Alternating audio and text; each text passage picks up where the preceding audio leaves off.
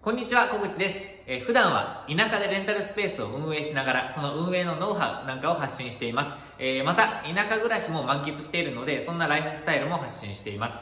で、今日のテーマは何かというと、古い物件の掃除はプロに任せようって話をしたいと思います。で、えっ、と、ちょっときっかけがありまして、えっ、とですね、今日実は、あの、あんまり普段はこっち側お見せしてないんですけど、えーこっち側をお見せしてます。で、休憩スペースなんですが、えー今日何もちょっと置いてない状態なんですね。で、なんでかというと、このタイル式のあのカーペットの清掃をお願いしたんですよ。で、えーっとですね、ちょっと映像だとなかなか分かりづらいんですけど、えーシミとかも結構落ち落とすことができたあの落としていただけることができたので、まあ、それをきっかけにやっぱりあのプロの仕事って、えーっとすごいなって思ったっていうのがこの動画のきっかけです。で自分はこの、えーっとレンタルスペースこのスタジオをオープンするにあたって結構初期費用を抑えて抑えて抑えてっていう話をこれまで何度も、えー発信してきたんですね。えー、と鏡のこととかあとフローリングのこととかあとは物件選びのこととかも、えーいろんな面で初期費用を抑えたいっていう話をしてきたんですけどちょっとクリーニングに関しては少し意見が違いますで以前の動画で、えー、とオープン前でクリーニングしてもらいましたっていう動画もあるのでちょっと概要欄に貼っておくんですけどそこではえーとですね、もう全体、すべて全体のところを、えー、とクリーニングしてもらったんですね。で、その中でやっぱり水回りとか、あと、ま、窓ですね、もう窓も窓がないないんじゃないかぐらい綺麗にあの透明になりましたし、あとは、えーエアコンですね。エアコンはここ2台あるんですけど、えー、とエアコンも効きが全然、あのー違う状態になりました。もうすごくよく効くようになったんですね。なので、その電力とかの問題も、あと、なんで、なんていうんですかね、電力の消費もなあの減ったんじゃないかって思ってるんですけど、まあそういったすごくいい面がありました。で、特に助かったのは、やっぱり、えーと、このエアコンとかと、あと水回りですよね。なかなか綺麗に落とせないっていうところもあるので、えーそういうところが主に助かりました。そして、えーと、しばらくなかったこのブラインド、ちょっとこれは前の、えー、と前に入られていた方が英会話子供向けの英会話の教室だったのでなんか結構ポップな色で、え黄色いブラインドなんですけどこのブラインドももう隅から隅まで綺麗になって今日帰ってきましたで、えー、と今日お伝えしたい本題はこのカーペットなんですけどえっ、とですねカーペットってあのーなんかこう黒いシミとかが結構今日までさっきまであったんですよ。でこのシミにのように見えるのはちょっと今これ、えー、と洗剤とかを使ってそれを洗い流した状態なのでその濡れているシミなんですね。なのでちょっと分かりづらくて申し訳ないんですけど、えー、とそういう状態です。でえっ、とですねこの前これやっていただく前はもうここにポツポツポツとあの裸足で使っていた物件なんですけど黒いあの、まあ、シミ多分飲み物がこぼれちゃったとかいろんな理由があると思うんですけどあのそういった理由で、えー結構汚れてました見た目は。でも今日あの操縦していただいてもいろんないろんなというか、まあ、3種類ぐらいの大きな器具を使ってグーってやってこうまたその汚水というか汚い水をま流してもらったりとかしたんですけどなんかこうここを裸足で歩いてたのかって思ってしまうぐらいちょっとあの汚い、えー、と水が出てたんですけど、まあ、それだけ今日綺麗になったっていうことですよね。でここ、あのー裸足で使う裸足というか、まあ、靴下とかで使う人もいると思いますし、まあ、座るっていうあのイベントとか内容によっては座るっていう人もいると思うのでやっぱりあのスペースの運営者としては綺麗に保っておきたいのが正直なところなんですよね。でも、あのー例えばこのフローリングとか、まあ、水回りとか、えっと壁とか、ね、いろんなところ窓とかは自分でできたとしても多分ですね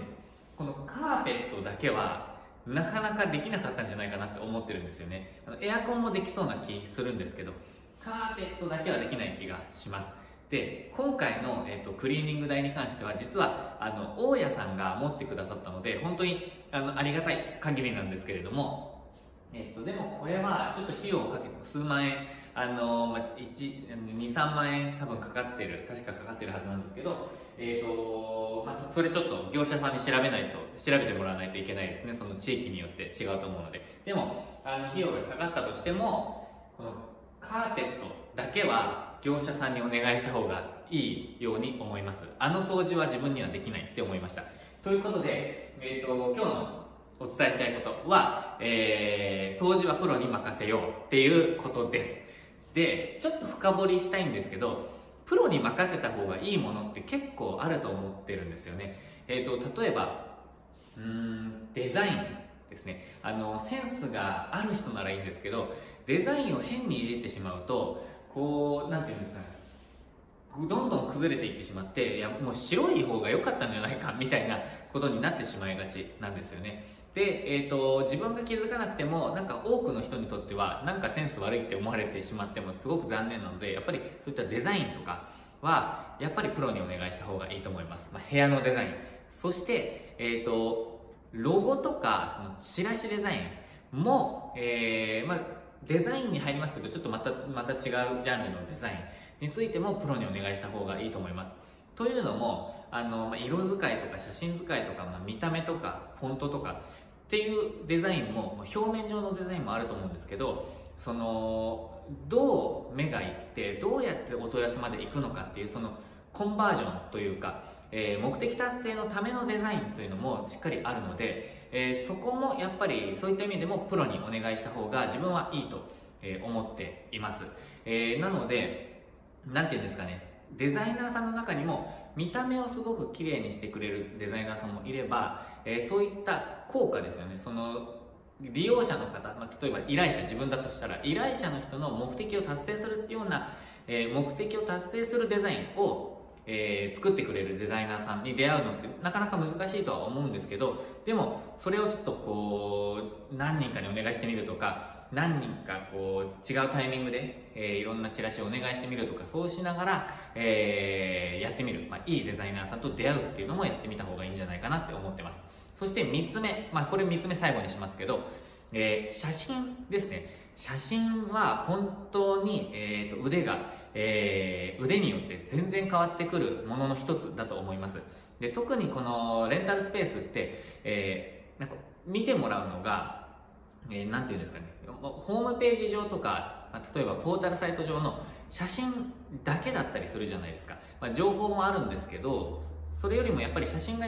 まず目に飛び込んできて、そこから入っていくっていうことも多いと思うので、やっぱり写真を、えー、すごく綺麗に表現するっていうのは大事だと思います。で、嘘はついてはいけないと思うんですけど、もう、あの、フォトショップで加工しまくるみたいなのとかは、あの良くないと思いますが、えー、やっぱりこうちゃんと広く見えるよ広く見えるっていうのは広々した感じのものをちゃんと表現できるような撮影方法とか、えー、あとは本物に近い色味とか、えー、なんかこう明るく映るような感じで表現できるような方法っていうのをやっぱり写真フォトグラファーの人というか写真が得意な人にお願いするっていうのはすごく売り上げにも直結する大事なポイントだと思うので、まあ、そのあたり全部自分でやろうとするのではなくて、えー、プロにお願いするところはプロにお願いするっていうマインドを持っているとなんだかまた、えー、売り上げとか、えー、結果とかスピード感にもあの違いが出てくると思うので、えー、ぜひ参考にしてもらえたらなと思っていますで自分がプロにお願いしているのは、えー、この掃除とか